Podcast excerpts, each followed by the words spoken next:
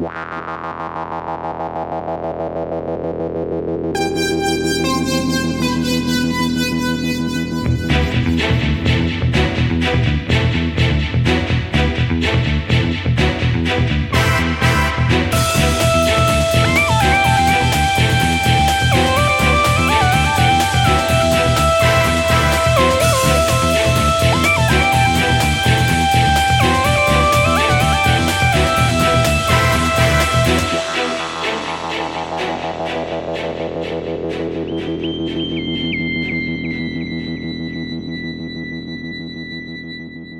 Guten Abend, Christoph.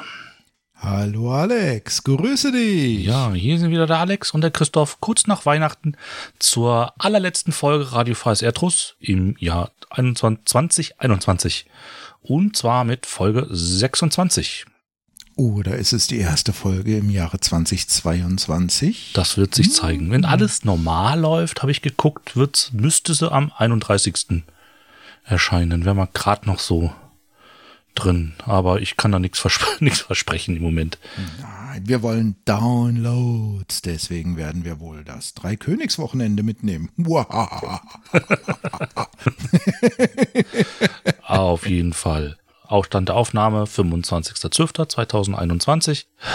Christoph wollte unbedingt noch mal ran und ähm, ja. ich muss mich hier mit ein bisschen äh, koffeingehaltigem Kaltgetränk wachhalten. Also insofern. Alex ist müde, ich bin strahl. Beste Voraussetzung.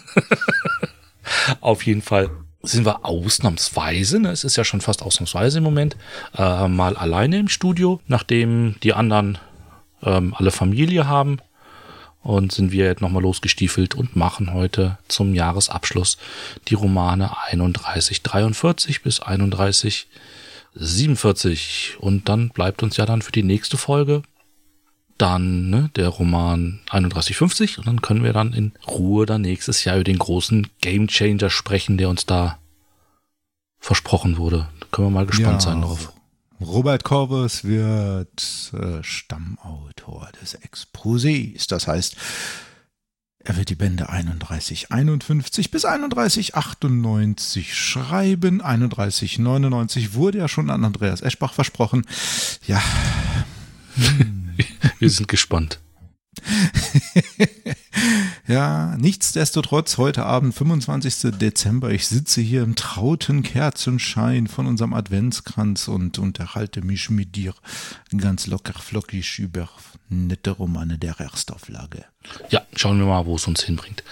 Dann würde ich sagen, legen wir mal mit der Lobby los, was so ein bisschen noch, noch anliegt bei uns. Und da haben wir nochmal Ernst Ellert Con stehen. Da wollen wir nochmal drauf aufmerksam machen. Ähm, allerdings habe ich jetzt auch gesehen, dass der Jürgen, wie heißt der, Jürgen Müller? Müller. Müller mhm. ähm, geschrieben hat, dass, ähm, ja, jetzt stehen wir ja vor der fünften Welle. Omikron haut Omi um. Genau, vor der Wand. Gucken wir mal, wie es wird. Da, ähm, weil wir machen gerne auf die Veranstaltung aufmerksam. Die Frage ist bloß, wann sie stattfinden wird. 15. Februar sollte es, glaube ich, sein. Oder Februar und am 15. Januar will der Jürgen entscheiden, was da Sache ist. Ne? Guckt da ruhig mal auf der, gerade auf der Facebook, auf der Webseite vorbei. Da gibt's die aktuellen Infos. Ja. Christoph, magst du was zu einer Crowdfunding-Kampagne sagen, die uns da reingetrudelt ja. ist. Ja, der, der, unser Meutenführer, Heil dir Meutenführer Robert, hat eine Crowdfunding-Kampagne gestartet. Und zwar drückt er auf den Knopf am 26.12 bei Start Next. Er hat das Ganze auch äh, gepostet bei sich auf seinem Twitter-Account. Wir packen es natürlich in die Show Notes und zwar geht es um eine Neuauflage seiner Trilogie Die Schattenherren. Da hat er die Romanrechte von Pieper zurückbekommen und er möchte diese neu auflegen mit einem neuen Hardcover. Und da kann man sich dran beteiligen. Der Mindestspieleinsatz in Summe, also über alle Crowdfunder hinweg, ist äh, 1500 Euro. Und es geht, wenn ich das hier richtig sehe, auf seiner Seite bei, jetzt muss ich scrollen, Verdammt. Jetzt hat es mir den Trick verrissen. Ich glaube, es geht bei 10 Euro los. Ähm, bis hoch zu 400 Euro. Teilweise sind die Angebote limitiert, teilweise sind sie offen. Wir packen es auf jeden Fall in die Shownotes. Und wünschen dem Robert natürlich viel Erfolg. Hm, aber sowas von. Dann haben wir noch ein bisschen was in eigener Sache. Wir haben eine, eine Sondersendung noch rausgehauen. Und zwar haben wir mal ein kleines Experiment gemacht und haben uns nicht jemandem aus dem näheren Perif-Umfeld geholt, sondern einen Podcaster, der zumindest mal eine Weile oder kurzfristig mal Periroden gelesen hat, nämlich von dem Wissenschaftspodcast Methodisch Inkorrekt. Den Nikolas Wörl, mit dem haben wir ja, geplant war eine Stunde ungefähr. Es waren dann legere, legere zweieinhalb Stunden.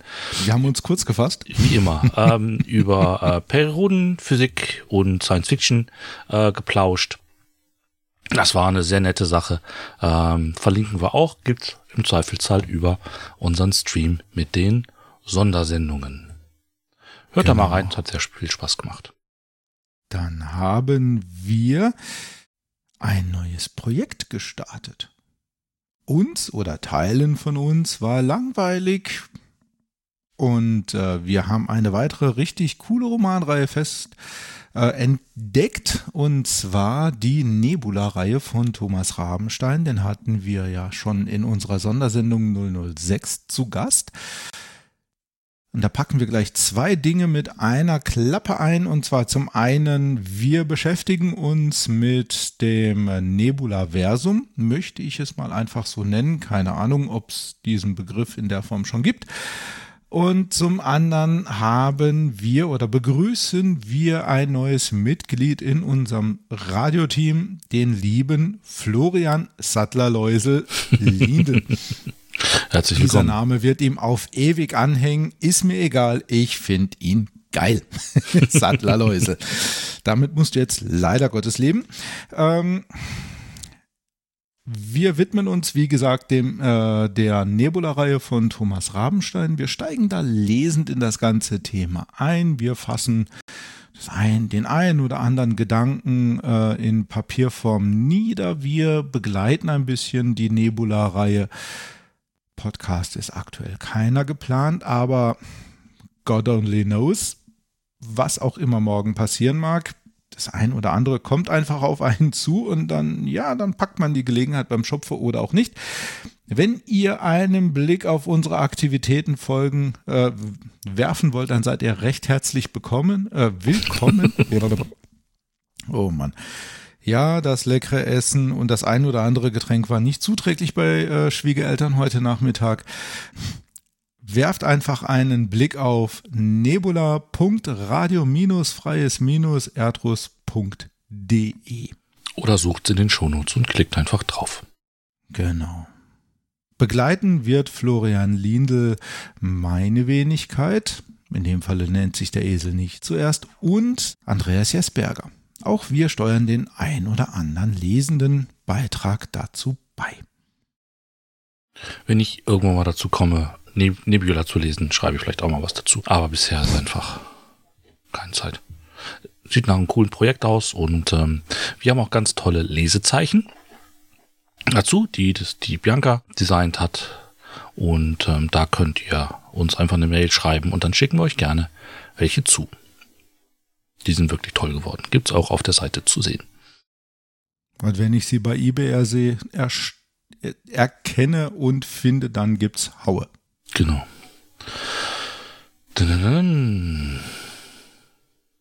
Christoph, magst du noch was zum nächsten Punkt sagen? Äh, ja, ich habe da nur noch einen. Ja. Umfrage. Ist, hm? Umfrage habe ich hier noch stehen. Umfrage hast du da stehen? Hörerin-Umfrage. Schreibt uns mal, wer ihr so seid. Dann erzählst du was darüber. Von mir war der nicht.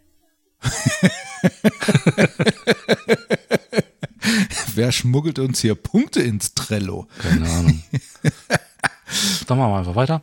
Ähm, ja, was haben wir noch? Ja, aber nichts, nichtsdestotrotz, äh, schreibt uns in die Kommentare, warum ihr uns hört, was euch gefällt, was euch nicht gefällt. Das gilt natürlich unabhängig davon, ob wir euch dazu jetzt in der Folge auffordern oder nicht. Wir freuen uns auf Feedback. Es gibt nichts Schlimmeres, als dass man seine Meinung in den Äther hinaus pustet und nicht weiß, gefällt sie einem, gefällt sie einem nicht. Losgelöst von den Downloadzahlen natürlich. Das, die sagen uns, dass es immer pro Folge immer ein paar Leuten mehr gefällt. Das freut uns natürlich. Aber äh, wie gesagt, schreibt uns ruhig in die Kommentare, auch wenn euch irgendwas auffällt. Wir haben bis, bis bisher hoffentlich auch jeden, auch noch kritischen Kommentar anständig gewürdigt. Ja. Und wenn wir euch zu flapsig sind, könnt ihr das auch schreiben. Das kund, genau. Dann. Ja, Stand jetzt nimmt das Jahr 21 seinen Ausklang, das Jahr 22 steht bevor. Was haben wir vor? Wir haben eine Menge Dinge vor und wie immer wollen wir da jetzt gar nicht so viel Konkretes ankündigen, sondern lieber machen. Ne? Wir du, bist, wir du bist immer noch gebrannt von der Mission Soul-Sendung und von unserer 50er-Sendung, ja. Ja, die 50er-Sendung haben wir irgendwann gemacht. Zyklus Mythos. Genau um da, weil ich keine Insider mag. Ich habe anfangs ähm, relativ Anfang angekündigt, dass ich eine, eine Folge zum zum äh, zur Miniserie Soul machen wollte. Ähm, die hat es bis jetzt nicht gegeben. Und deswegen sagen wir, wir machen lieber, als dass wir irgendwie rausposaunen, was wir alles machen. Was äh, relativ konkret in der Pipeline steht, ist ein kleiner Jahresrückblick.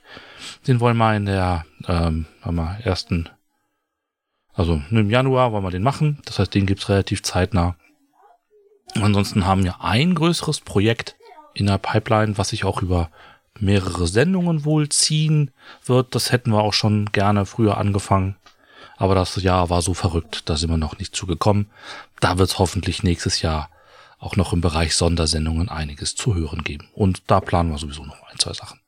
Insofern ähm, wird es hoffentlich nächstes Jahr noch ein bisschen was von uns auch auf dem Sektor zu hören zu geben. Wir müssen uns ja anstrengen. Der gute Andi Jesse hat ja schon äh, für nächstes Jahr das Jubiläum der 50. Radiofreies Erdruss Sendung rausgehauen. Das heißt, wir müssen ungefähr 24 machen, ne? Noch. Das ist kein Problem. Wir teilen jetzt einfach jede Aufnahme in zwei Teile auf. Passt schon. Wenn wir noch so weitermachen, müssen wir das mit dir schon machen. Äh, deswegen würde ich sagen, gehen wir mal weiter. Oder hast du noch was? Nö. Dann gehen wir mal rüber ins Studio und fangen mal mit unseren Romanen an und beginnen mit der 3143 Paradies entführt von der Verena Themsen. In einem kleinen, äh, ziemlich unbekannten System kümmert sich die Biologin Mewe von Pikur um die halbintelligenten Shivu. Das Problem ist, die Sonne des Systems wird sich in den nächsten ein, 200 Jahren in einen roten Riesen verwandeln und somit ist auch die Heimat der Shifu in Gefahr, ähm, vernichtet zu werden. Von Pikur trommelt nun, man könnte sagen, international, also auf Galaxis-Ebene, für eine Rettungsmission, das aber ähm, lange vergeblich. Aber eines Tages äh, kommt eine, ein Schiff der Akoniden ins System, sie wollen helfen. Aber nicht mit der Evakuierung der Shivu, sondern sie wollen gleich den ganzen Planeten transferieren. Er soll ins Archon-System transportiert werden, um hier die Position von Archon 3 einzunehmen, ne, der ja schon vor langer Zeit vernichtet worden ist. Das soll innerhalb von zehn Jahren geschehen, denn es muss auch eine Distanz von 20.000 Lichtjahren überwunden werden. Und hierfür kommen die ne, Arkonen mit ins Boot, die halt per Transmitter quasi den Planeten Stück für Stück äh, transportieren werden. Und für die letzte Etappe kommt Atlan mit an Bord, um quasi die letzten Meter persönlich mitzumachen. Allerdings geschehen merkwürdige Dinge auf dem Planeten.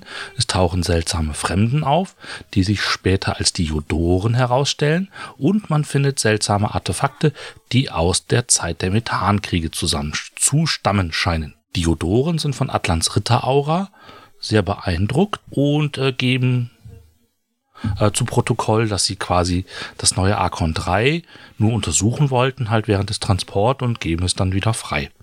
Sie erzählen Atlan von ihrer Mission und der Judosphäre und ihrer Auftraggeberin, der Musa Gai. Sie erklären sich bereit, mit Atlan in Richtung Judosphäre aufzubrechen. Ja, klingt jetzt so im Prinzip relativ undramatisch, war auch jetzt irgendwie kein großes Drama der Roman. Ich fand ihn eher relativ ruhig. Gerade die Atmosphäre auf dem Planeten hat mir sehr gefallen und ähm, zu den Waldwesen, zu den Shivu, habe ich im Gegensatz zu äh, Voskons großer Show auch eigentlich ziemlich einen direkten äh, Zugang gefunden. Man hatte bei denen eher das Gefühl, dass sie wirklich Teil der, der Handlung sind und nicht wirklich ein, ein, ein Füller. Ne? Sie werden ja auch irgendwie in, den, in die eigentliche Story irgendwie schöner mit eingebunden. Gibt ja auch so ein paar Missverständnisse und zu. Das, man hat irgendwie nicht so das Gefühl, dass sie jetzt einfach nur irgendwie Seiten ähm, füllen müssen. Ja, ansonsten ja, Anne, den, den Clou fand ich eigentlich ganz cool, dass es hier ne neues Archon 3 Projekt wird und dass man sich quasi den, den Planeten irgendwo herholt, auch einen der irgendwie auch Hilfe braucht. Ich meine, wie gesagt, der wird ja irgendwie über 20.000 Lichtjahre transportiert. Da hätte ich mir schon vorstellen können, dass man eigentlich einen Planeten findet, der irgendwie näher ist. Aber man hat sich da, man hat das Gefühl, man hat sich da irgendwie ganz bewusst für so einen Planeten entschieden. Und das soll ja auch irgendwie so ein, ein ja, fast Galaxis umspannendes Projekt werden, weil irgendwie viele Teile der Galaxis da involviert sind, ähm, viele unterschiedliche Völker, die Akonen, die Sheboch, Pana und ganz, ganz viele andere. Und das finde ich eigentlich auch so politisch schon mal irgendwie ganz spannend, dass man ähm, einfach hingeht und sagt, das soll auch irgendwo so ein Zeichen irgendwie sein. Das fand ich eigentlich eigentlich ziemlich cool. Und natürlich auch, dass äh, ja so einen Planeten von A nach B zu schieben, ist jetzt einfach auch mal ein Projekt. Da ne, stellt man nicht irgendwie, kommt man nicht mit dem Traktor ne, und schleppt den gerade mal irgendwie von, vom inneren System nach außen, sondern das ist natürlich irgendwie schon ein, ein großes Projekt, was da, was da gewuppt wird. Und ähm, ja, es gibt ein paar interessante Charaktere. Diesen, diesen Skrull als ähm, herrlich arroganten, arrogantes Genie, der sich dann irgendwie mit Atlan wirklich bis aufs Blut fetzt. Und ähm, so war das irgendwie ein netter, schöner Roman, der da zusammenkommt. Es gibt ein paar Einbindungen, ähm, Anspielungen auf die kairanische Epoche, dass man zum einen irgendwie sagt, dass es da Häuser gibt oder Gruppen gibt, die dann ihre, ihre Ahnen auch durch die kairanische Epoche hin bis auf quasi die ursprüngliche Besiedlung von, von Arkon durch, durchweisen können, wo schon mal irgendwie auch mich frage, wie geht, wie geht man da im Prinzip mit dieser Zeit um, in der kairanischen Epoche, die ja quasi galaxisweit die Geschichte in gewisser Weise genullt hat. Und da gibt's mal schon so mal eine, eine Andeutung, das mit den Jodoren irgendwie ganz knuffig. Das ist so ein bisschen so ein neuerer Umgang mit der Ritteraura, weil Atlan ja auch das irgendwie ganz bewusst auch so ein bisschen annimmt. Das hatte sich ja auch bei Letzte Rast bei, bei Musa Gai, bei der 3099, 3098 war es, ne, Christoph? Ja. Letzte Rast bei Musagai angedeutet. Ja, hat mir ganz gut gefallen. Und äh, was haben wir noch? Ja, genau, ne, unserer, den, äh, wenn ich schon beim, beim Mythos, Zyklus Mythos bin, unser äh, Markul Akfermi, der damals noch irgendwie, da irgendwie kleiner Flottenkapitän am Anfang war und jetzt Kristallkanzler ist. Ich sage mal so, was habe ich mir notiert, ne? Unser Lieblingsakonide aus dem Mythos-Zyklus. Er hatte ja von Anfang an schon irgendwie das Schicksal, irgendwie nach oben zu fallen. Also insofern. Ja, die arme Sau, die nicht rauskommt aus der Nummer, ja. ja, es wird bestimmt, wenn es mal sowas wie ein neues Galaktikum gibt, wird der da bestimmt auch irgendwann ganz schnell Vorsitzender werden. Er hat sich einfach noch nicht doof genug angestellt, ja. Christoph, wenn du schon angesetzt hast. Ja, wenn ich schon angesetzt habe. Ähm, ich stimme dir zu, es, es war ein, ein lockerflockig gut zu lesender Roman. Ich hatte ein bisschen Probleme mit dem Einstieg, weil gerade so dieses technische Geblubber ganz zu Beginn ja, hat mich jetzt nicht so mitgerissen. Für technisch Interessierte definitiv ähm, sehr informativ, aber ja, meins war das jetzt nicht unbedingt die Darstellung der, der Shivu definitiv besser als jetzt bei Voskons große Show mit Guki als ähm, Retter des Planetenvolkes. Ähm, hatte auch definitiv in mir mehr, mehr Emotionen und äh, mehr Einfühlungsvermögen ausgelöst und ich fand mich auch nicht so genervt wie bei Voskons großer Show. Nichtsdestotrotz war das für mich doch ein bisschen eine Nebenhandlung, weil schlussendlich geht es eigentlich nur darum, Atlan ist wieder da und er muss jetzt passend eingeführt werden. Zu dieser Einführung habe ich jetzt ein bisschen ein ambivalentes äh, Verhältnis. Auf der einen Seite finde ich es schön, dass er nicht mit Pauken und Trompeten eingeführt wurde, weil ja doch ein Großteil des Fandoms oder viele aus dem Fandom, so wie ich es mitbekommen habe, sehr äh, vehement immer wieder nachgefragt haben, was ist mit Atlan, ähm, ist der weg oder wie oder was? Es war jetzt in dem Falle eine leise Einführung. Kein Krach, bumm, ich bin da, nee, sondern hm, wir gucken einfach mal. Dafür war das im Grunde genommen ein, ein wirklich schöner, ein wirklich schöner Einstand. Alles in allem muss ich aber sagen, ja, hm, es war schönes, es war schönes Beiwerk für die Einführung von, von Atlan. Solide geschrieben. Gerade der, der Skrull war zu Beginn dann doch eine, oder war dann in diesem Roman wirklich eine sehr, sehr schöne Figur. Ähm, mit einer sehr schönen Umschreibung seiner Einstellung zu äh, den Hochgeborenen oder zu den adligen Arkoniden.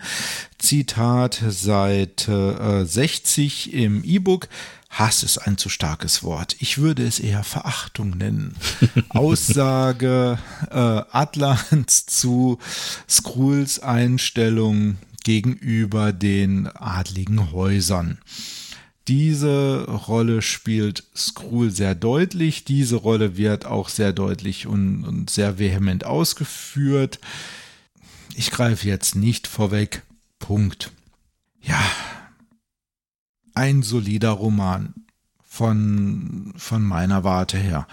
Wenn man jetzt das Technikgeblubber zu Beginn außen vor lässt, war es ein guter Roman, der sich für mich angenehm lesen ließ.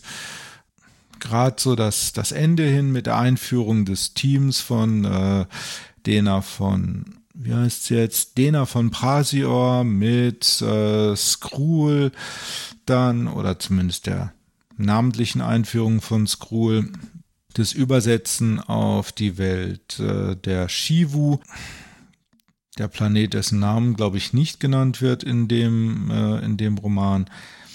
Schöne Idee dahinter, warum er stecken bleibt. Ja, solid, solides Werk.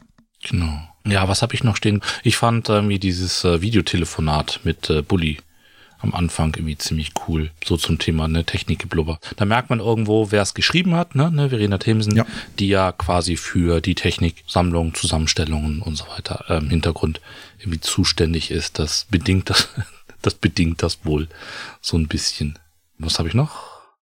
Ja, ja, was ich mir notiert habe, ist, dass die Jodoren irgendwie Zeit und Muße haben, sich um da diesen Planetentransmitter zu kümmern, obwohl sie ja eigentlich selber sagen, dass sie eigentlich gar nicht so viel Zeit haben, weil sie ja in der Jodosphäre die Planeten, die von den Simuelen bewohnt werden, evakuieren müssen. Aber irgendwie, das war wahrscheinlich, musste man irgendwie eine Verbindung schaffen dazu und den Atlan irgendwie in die Richtung kriegen war ein netter Roman, hat mich äh, positiv entlassen und ich fand auch das äh, Titelbild ne, mit dem Planeten und der diesen Sonnen drumherum und den Schiffen und quasi mit der Hyperraumblase, würde ich mal sagen. Ja. Sehr schön stimmungsvolles Titelbild. Das, das, das passte auch irgendwie, das passt irgendwie sehr gut zur Roman und zur Stimmung, die ich da so für mich so rausgezogen habe. Wollen wir werten? Oder hast du noch was? Nö, ich habe nichts. Ich werte mit neutral. Ich werte mit Daumen hoch. Mir hat das Spaß gemacht. Gut. Dann geht's jetzt mit Christoph. Ja. In den ewigen Krieg. Die 3144, die Nummer 2 von 5, sowohl in unserer Sendung als auch in dem Atlan-Blog. Titel Im ewigen Krieg, geschrieben von Susan Schwarz. An Bord der Theta da Ariga reist Atlan in Gefolge des Judoren Dämmerwärts gen Jodosphäre. Da aber die auf dem Planeten der Shivo gefundenen 12.000 Jahre alten Artefakte aus den, Mata aus den Methankriegen Atlans Interesse wecken, gibt's einen Abstecher zum Etappenhof Gudru Gurva. Neben Dena von Prasior wird Atlan auch von dem Transmitterlaktroten, in dem Falle Skrull, einem, wie schon gehört, sehr eigenwilligen Arkoniden begleitet. Auf dem Etappenhof angekommen, stellt sich heraus, dass die Artefakte dem Volk der Naurten, einem Hilfsvolk der Marks, entstammen. Bei einem gemeinsamen Abendessen werden Atlan, Skrull, Dena und der Kommandant des Etappenhofs, Odat, dann Odat Tan Antapon auf eine den Planeten Sch auf dem Planeten Schucker verschlagen. Meine Herren, was habe ich da heute mal auf? Was habe ich da gestern Abend aufgeschrieben? Dort geraten sie in einen Konflikt und werden zum Spielball der Mächte. Am Ende stellt sich heraus, dass die Geschehnisse von der Kastellanin während Not eingefädelt wurden, um Atlan zu prüfen. Ja, eigentlich richtig, richtig geiler Scheiß. Bis aufs Titelbild. Diesmal war ich's nicht.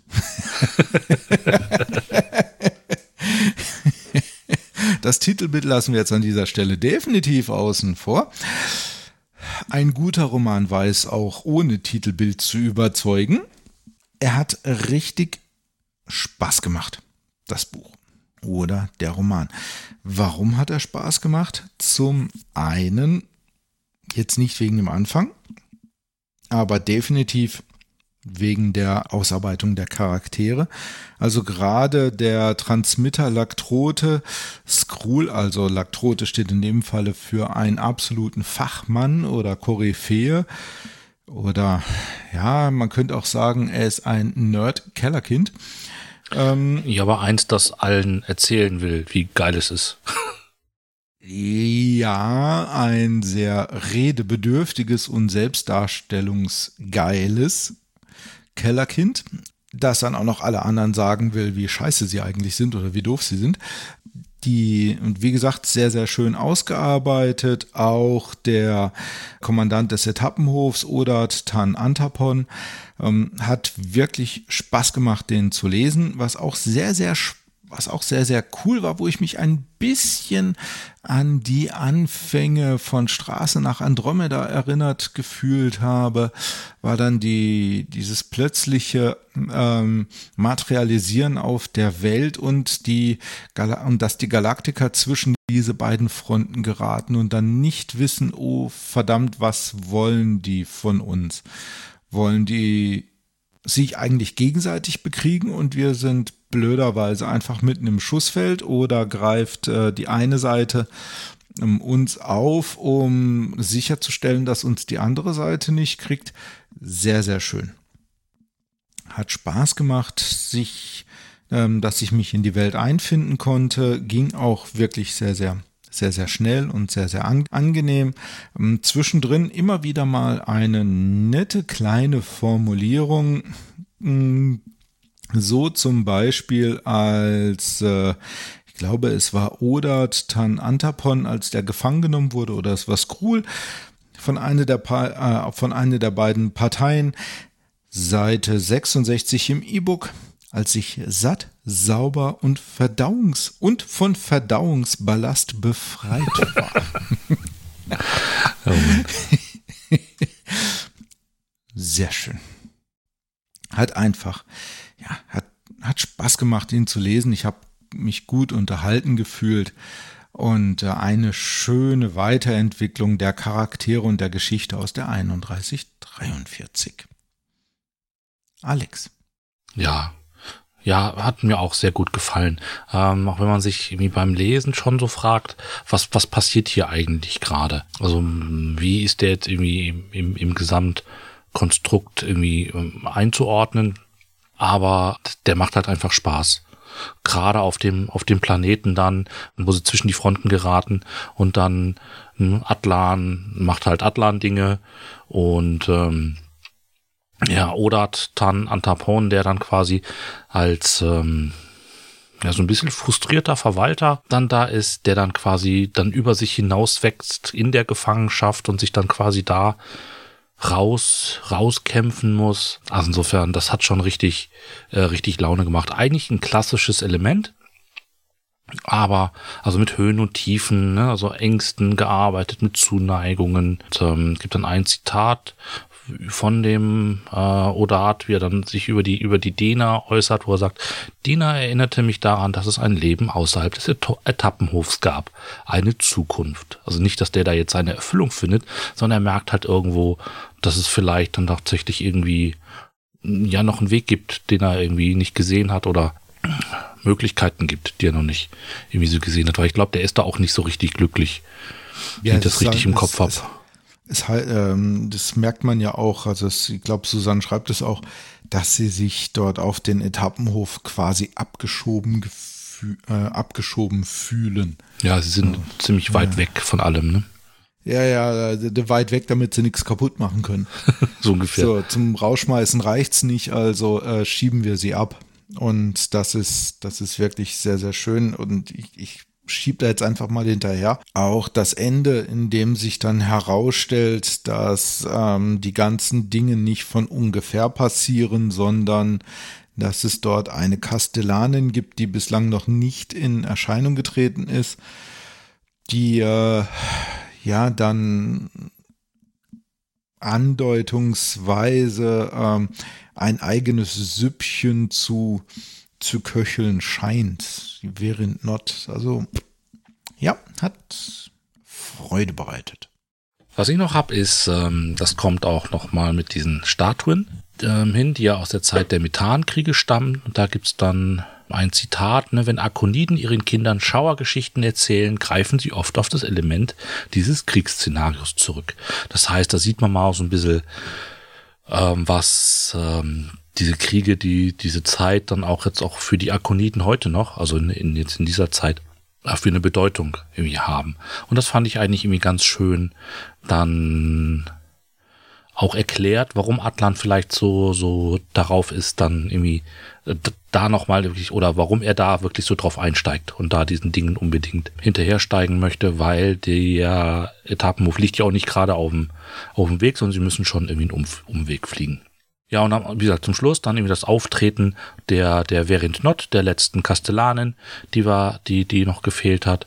Und ähm, weil ich ja schon gesagt habe, man fragt sich so ein bisschen, wie ist dann jetzt quasi die, wie ist dieser Roman da irgendwo einzuordnen? Und das scheint das so ein bisschen zu erklären und da ergibt sich so ein bisschen die Hoffnung draus, dass man, ah, okay, alles klar, jetzt sind wir wieder zurück auf der eigentlichen Ebene und jetzt kann es nämlich quasi weitergehen. Ähm, sehr schöner Roman, hat einfach so dieses, dieses Element, hat einfach irgendwie Spaß gemacht. Äh, noch zum Skrull habe ich noch ne, ein, ein Zitat vom Skrull. Schade, dass Mitdenken nicht ganz oben auf der Anforderungsliste für Adlige steht. Murmelte Skrull, gerade laut genug, dass ich ihn verstehen konnte. Ne, also er möchte auch, dass Atlan irgendwie das hört. Also insofern dieser Konflikt ähm, zwischen Atlan und dem Skrull ist auch da irgendwie ganz, ganz herrlich. Einfach noch gemacht. viel, noch viel besser finde ich da dann. Na schön, wenn wir alle, na schön, wenn wir alle in die Luft fliegen, kann ich wenigstens mal ich habe es ja gesagt, loswerden. Das ist immerhin dein Leitspruch, beendete ich die Verbindung und machte mich bereit für den neuen Tag im Jammertal. Hoffentlich klappt es wenigstens mit einem ruhigen Frühstück. Sehr schöne Stelle, die den Dissens zwischen Atlan und Skrull beschreibt. Genau. Ja, dann würde ich einfach sagen, von mir Daumen hoch. Kein Top-10-Roman, aber einfach ein Roman, der einfach richtig Spaß gemacht hat. Ja, ich habe mich auch gut unterhalten gefühlt über das Titelbild. Ja. Ist halt so ziemlich Legen das. wir den Mantel des Schweigens. Das, das ist jetzt nicht schlecht gemalt, aber ich finde, es passt halt irgendwie gar nicht. Und irgendwie gerade so das Gegenteil von der, von der 43 irgendwie, das irgendwie schön stimmungshaft war und das ist irgendwie nicht stimmungshaft. Ja, gut, was heißt Stimmungshaft? Also es passt schon zum Roman, so ist es nicht. Auf der, auf der einen Seite ist Adlan, auf der anderen Seite ist äh, eine der beiden Parteien, um die es am Ende geht, weil schlussendlich gibt's ja einen Konflikt zwischen den ganzen ähm, Völkern oder Parteien auf dem Planeten. Die, die Story, die da hinten dran steckt, ist ja jetzt nicht gerade außer Acht zu lassen. Die bekriegen sich ja gegenseitig, weil jeder glaubt, wenn er die anderen besiegt, dann ist er derjenige welche. So das übliche Spielchen und miteinander reden ist irgendwie auch total doof. Ja, Ja, aber wenn ich mir das Titelbild so angucke. Atlan. Ja, wenn ich, ja, wenn ich mir das Titelbild so angucke, dann erwartet man, dass die gleich Laserschwerter ähm, rausziehen und auf irgendwelchen Hoverboards über den Lavasee gleiten. Laserschwerter, Hoverboards? Hoverboards? Episode 3. Wenn Obi-Wan gegen Anakin kämpfen. Falsche Serie. ja, aber so sieht's aus. Du weißt doch, seit, seitdem das passiert, ist Star Trek nicht mehr dasselbe. ja. Jetzt haben wir die Hälfte unserer Doctor Who-Hörer verloren. Grüße nach Hill Valley. Alles klar. Weitere qualifizierte Kommentare? Nee, nicht zu dem Roman. Gehen wir weiter. Die 3145. Alex. Ungezählte Sterne von Michel Stern. Ja, im letzten Roman, das haben wir glaube ich gar nicht erwähnt, wird noch gesagt, dass äh, ja Atlan quasi von der Kastellanin während Not getestet wird. Noch ist ihm überhaupt nicht klar, irgendwie wozu. Und äh, richtig Bock hat Atlan gar nicht, hat aber keine Wahl. Er wird quasi als auch in der 3145 ungezählte Sterne von Michael Stern dazu genötigt, sich einer weiteren Prüfung zu stellen. Ort ist das Nomadenschiff Ungezählte Sterne, ein Konglomerat von diversen zusammengebauten Schiffen, so viele, dass man quasi gar nicht mehr sieht, was da so das Ursprungsschiff war. Ähm, unter den Nomaden hier herrscht der Diktator Eugen Armon, Armonentesch über die Bewohner mit Hilfe implantierter Mikrochips und einer sehr restriktiven Religion. Atlan trifft zunächst auf die rebellische Bo, diese überwältigt ihn und zack, muss Atlan schon wieder in der Arena kämpfen. Das hat man im Vorgängerroman schon.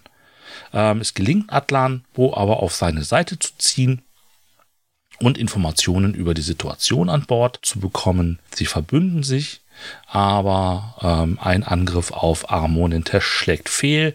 Dennoch gibt es äh, weitere Informationen hier, ähm, nämlich im Nomadenschiff-Konglomerat ist ein Asteroid integriert, in dem sich uralte, circa oder über 200.000 Jahre alte Zeichnungen befinden und aus denen der Diktator so ein bisschen seine Bestimmung herleitet.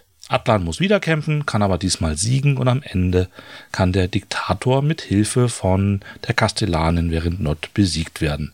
Atlans Prüfung zählt als bestanden. Am Ende, Atlan ist doch irgendwie sehr, sehr sauer auf diese ganzen Sachen mit diesen Prüfungen und es gelingt ihm, die Kastellanin mit ihrer eigenen Waffe zu betäuben, um dann quasi, dass sich die, sich ihre Kastellanisch, Kastellanenkapsel unter Nagel zu reißen. Ja, was sage ich dazu? Ja, also ich muss ganz ehrlich gestehen, wir waren jetzt an einem Punkt, wo mir dieses, dieses Prüfungsding wirklich auf die Nerven gegangen ist. Ein Roman war im Prinzip nicht schlecht, aber ich bin quasi vorn und hinten überhaupt nicht warm geworden damit, ich habe mich da wirklich durchgequält, wo sich diese beiden, diese beiden Parteien, also Atlan auf der einen Seite und die anderen von der Truppe da irgendwie da durchkämpfen, um am Ende zusammenzufinden, um dann irgendwie diesen, diesen Diktator zu besiegen. Und im Hintergrund die während Not, die halt immer überlegt, muss sie jetzt eingreifen, schafft der Atlan das, schafft das nicht. Ich störe mich immer irgendwo bei der, bei, bei der Sache irgendwie zu sagen, so nach dem Motto, ähm, war gut geschrieben, hat mir aber trotzdem nicht gefallen. Aber mm, was, was, was nützt es? Hat mir einfach nicht gefallen. Die Nomaden sind ein interessantes Konzept, einem, ja, ne, eigentlich mit so einem ultimativen Freiheitsprinzip, das aber hier komplett nach hinten losgeht. Das war irgendwie sehr cool irgendwie ähm, gemacht. Nicht schlecht. Hat dann aber das irgendwie auch nicht irgendwie dann irgendwie mm, mehr gerettet, weil es halt echt dieser, mit dieser, von allem irgendwo mit dieser Prüfungsthematik unterlegt war, weil es im Prinzip man das Gefühl hatte, dass es alles, ja, die, die werden halt alle irgendwie benutzt von der Kastellanin, damit die irgendwie den Atlan, wo auch immer oder warum auch immer, das weiß man jetzt noch nicht, irgendwie testen, testen muss. Also insofern. Eins, was mir irgendwie ganz, ganz witzig gefunden habe, ist, wo dann irgendwie die, die, die Dena dann irgendwie sagt, ne, es sind bestimmt Terraner, sagte Dena, es sind immer Terraner. Ne, die haben sich einfach überall ausgebreitet. Das war lustig. Und, ähm, Die Pest der Galaxis. genau. Und jetzt gebe ich erstmal ähm, an den Christoph rüber. Ja, ähm, was hat mir gut gefallen? Ähm, jedes Kapitel wird von einem kleinen Zitat eingeleitet, ähm, dass der es ist die, nee, es ist, äh, es ist die Enkelin von Bo, oder? Die Wui Han, dass ihr zugeschrieben wird. Und ähm, da ist mir eins besonders ins Auge gefallen, und zwar Kapitel. Der Einstand oder der, der Einleit, das einleitende äh, Zitat zu Kapitel 2. Wenn du glaubst, du bist gelassen, geh und verbring einen Tag mit deiner Mutter.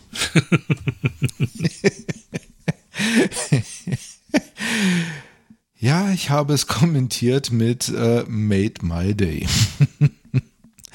Darüber hinaus gibt es natürlich noch weitere schöne Dinge, die mir an dem Roman gefallen haben. Zum einen das, das Setting oder die Idee dahinter, dass die Gruppe getrennt auf einem an einem neuen Ort, äh, an einen neuen Ort verbracht wird, von dem sie vorher noch nichts wusste und sie sich dann mit der neuen Situation komplett äh, anfreunden müssen, beziehungsweise sich dort einfinden müssen. Jetzt kann man natürlich sagen, oh, das war auf Schuka genauso, da sind sie auch plötzlich auf dem, ähm, auf dem Planeten materialisiert. Ja, in Grundzügen stimmt das auch, aber mh, hm, ich fand mich da jetzt oder ich fand das jetzt noch etwas etwas besser, weil ähm, natürlich klar war, okay, Variant Not testet jetzt Atlan beziehungsweise die Gruppe, wobei es in erster Linie auf Atlan hinausläuft. Aber die Rahmenhandlung hat mir noch ein bisschen besser gefallen als bei dem Vorgängerroman im ewigen Krieg ähm, lag jetzt nicht nur daran, dass es am Schluss eigentlich darauf hinausläuft, dass die Besatzung des Nomadenschiffs gegen den diktatorisch agierenden ähm, Amonentesch rebelliert oder dort aufst äh, oder ihn absetzen will. Nein, es war einfach so die, diese ganze Geschichte, die da hinten dran hing. So ein bisschen, würde ich fast sagen, klang es äh, nach der Ablösung des Vibutas aus Futurama durch einen, in dem Falle nicht matriarchalischen, sondern maskulinen Herrscher der dann wiederum seine Macht darauf beruht, dass i, äh, er in diesem Asteroiden ein besonderes Erlebnis hat, das ja am Schluss dann quasi nachgestellt wird oder in, zu dem Atlan überzeugt werden soll, fand ich sehr, sehr schön. Hat mir gut gefallen. Ich konnte es, ich konnte es schön nachvollziehen, hat ähm, hat in mir ja, positive Gedankengänge, klingt jetzt etwas, klingt jetzt eigentlich etwas falsch, aber die, die, die Story hat mich positiv mitgenommen. Sie hat mich, sie hat mich begeistert möchte ich jetzt mal, mal sagen. Auch die Idee mit den Robotkämpfen von Bo, also sprich, dass nicht äh, die Personen direkt gegeneinander kämpfen, sondern dass sie über Roboter gegeneinander kämpfen, dass ähm, Skrull, Odat und Dena an anderer Stelle ausgesetzt werden, sich erst einmal zurechtfinden müssen, hat mir Spaß gemacht, konnte ich nachvollziehen und hat auch wunderbar, wunderbar gepasst. Ja, zwischendrin immer wieder mal nette kleine nette kleine Stellen. Die eine habe ich schon schon genannt, die, also dass jedes Kapitel mit einem Zitat von Wui Han überschrieben ist. Dann ähm, gibt es, was habe ich hier noch markiert im, im E-Book? Ja, das Gegenteil vom grünen Daumen, nämlich den grauen Daumen auf Seite 47 im E-Book. Ähm, das funktioniert, wenn du mich fragst. Mir läuft jedes Mal ein Schauer über den Rücken, wenn ich den grauen Daumen an irgendeinem Verurteilten sehe. Jetzt in dem Fall nicht auf eine Pflanze, auf eine Pflanze bezogen, sondern darauf, was mit dem Verurteilten passiert. Graue Daumen verurteilte in dem Falle dann auch schon mal ein, ein schöner Vorgriff auf ähm, das, was passiert, wenn die sogenannte dritte Welle durch äh, das Schiff zu schwappen droht oder schon schwappt. Das Ende des Romans ist eigentlich schon sehr cool gelungen, liebe Michelle. Hat mir gefallen. Ich muss gestehen, dass mir gerade diese, diese Gruppenaufteilung ähm, überhaupt nicht gefallen hat. Weil im Prinzip ist es ja so, dass wir genau wissen, nicht die Gruppe wird getestet, sondern Atlan. Und dann fand ich es eher so, da werden irgendwie Leute mit reingezogen, wo Atlan ja auch überhaupt keinen Zugriff drauf hat. Es ist also nicht so, dass er jetzt sagt, es liegt in seinem Handeln, ob die jetzt zu Schaden kommen oder nicht. In erster Linie erstmal. Also insofern bin ich überhaupt nicht mit klargekommen. Also irgendwie. Ja, aber ist jetzt nicht wirklich überraschend, oder? Dass er da einfach nur ein Mitläufer ist.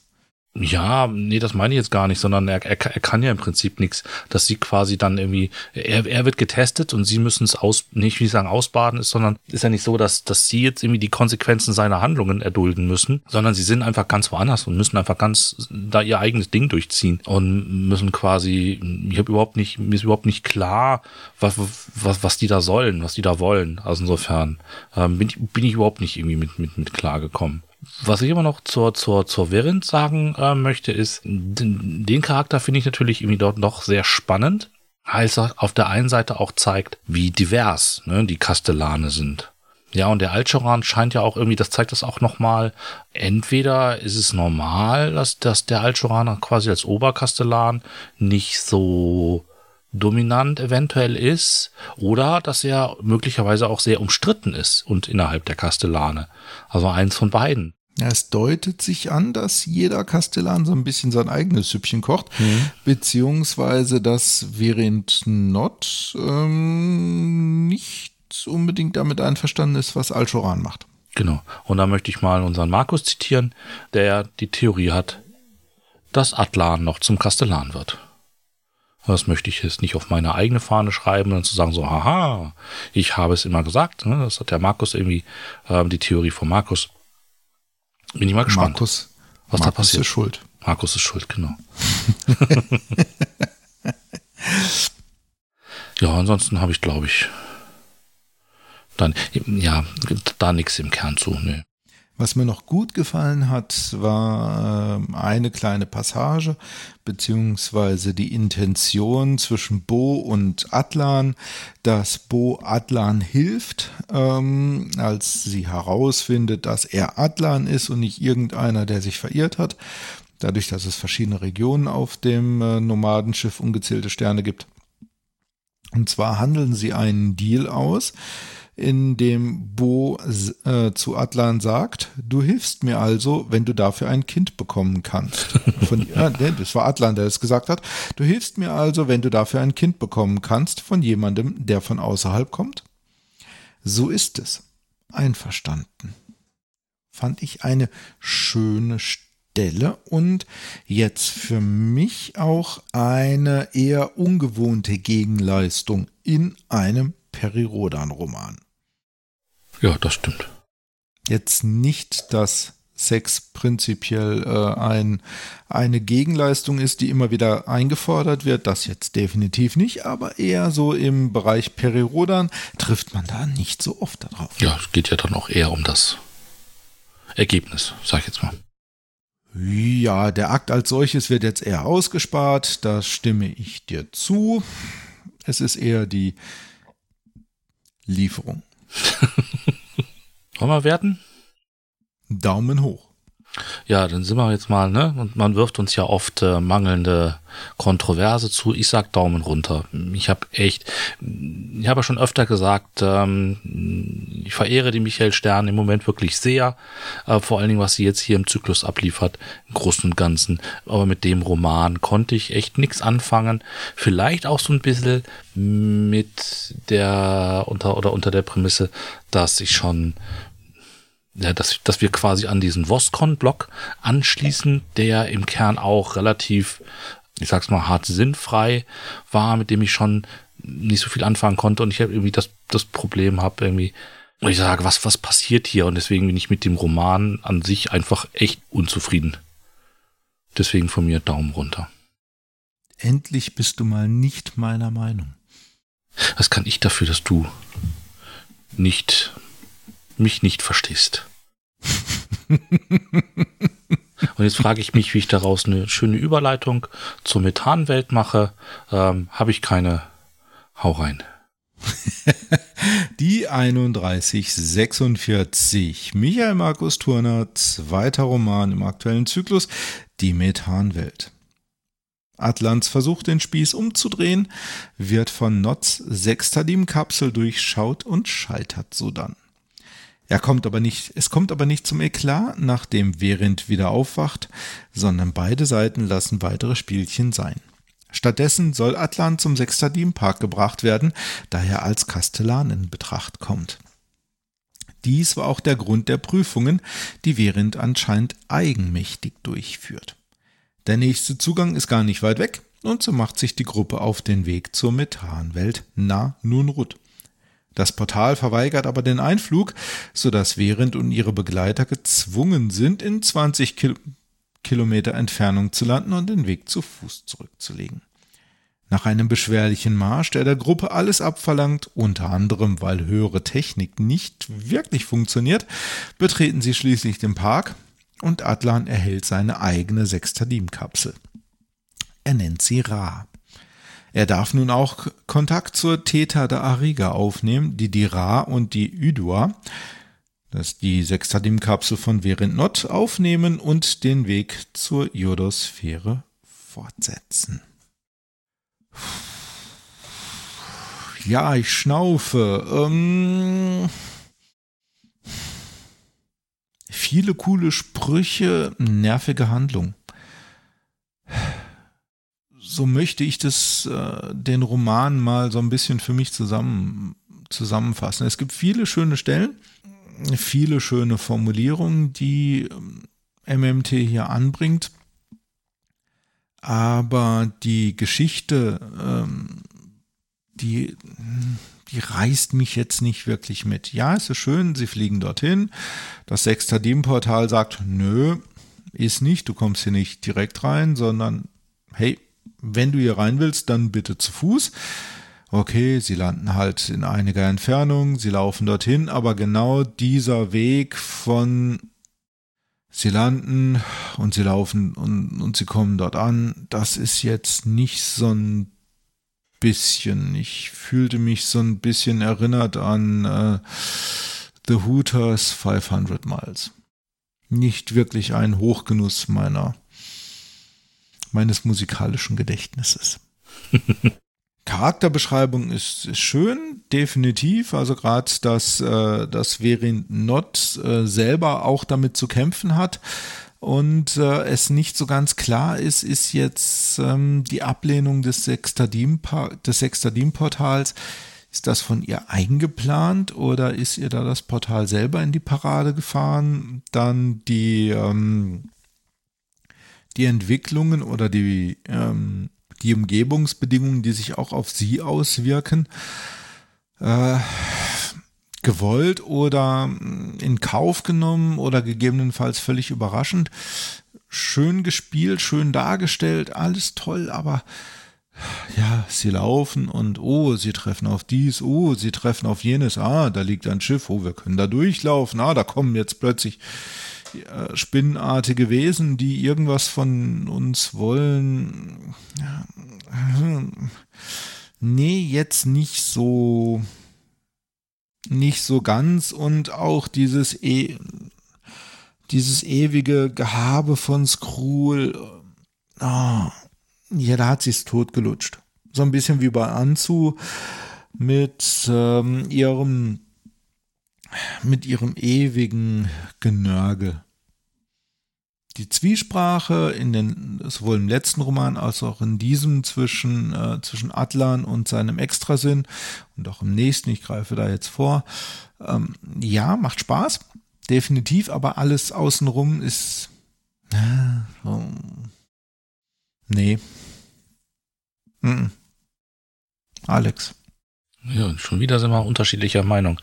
Ähm, ist auch kein, kein Hochgenuss, aber mir da schon deutlich besser gefallen als der Vorgänger, möglicherweise durch den Kniff, dass eben nicht ganz klar ist, äh, wie jetzt die Rolle von der Kastellanin ist. Und wenn ich es richtig verstanden habe, dann geht es aber nicht darum, dass Atlan quasi eine Kastellanprüfung machen muss, sondern ich glaube, sie ist quasi innerhalb der Kastellane für die Anwerbung von Hilfskräften, sag ich jetzt mal, zuständig.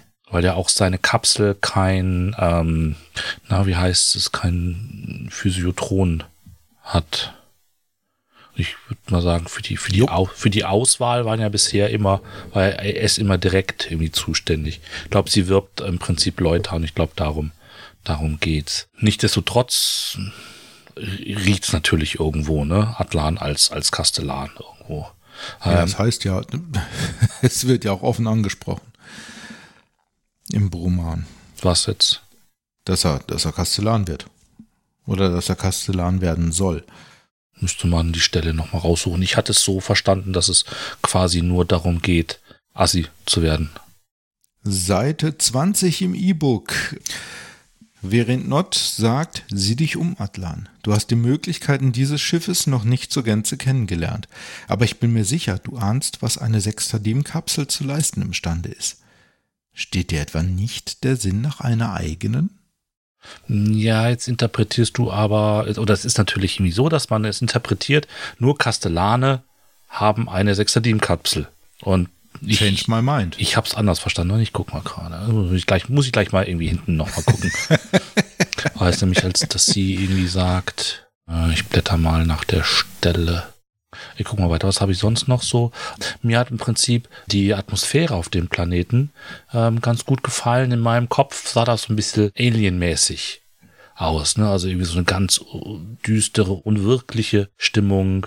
Also insofern, das, das hat mir irgendwie ganz gut gefallen. Es ist nicht so brillant, aber ähm, ich habe den irgendwie auch sehr schnell irgendwie runter äh, gelesen, so dass er eigentlich mich ganz gut gehalten hat. Man hat immer das Gefühl, dass das ist quasi die die Atmosphäre, das Ganze so um um die Truppe herum immer ähm, immer enger, immer enger wird. Und das fand ich eigentlich irgendwie sehr faszinierend. Wie gesagt, das hat mich irgendwie sehr, sehr irgendwie an, an Alien erinnert. Auch der, der Anfang war eigentlich gar nicht schlecht. Vor allen Dingen, dass irgendwie relativ fix dann enttarnt wird.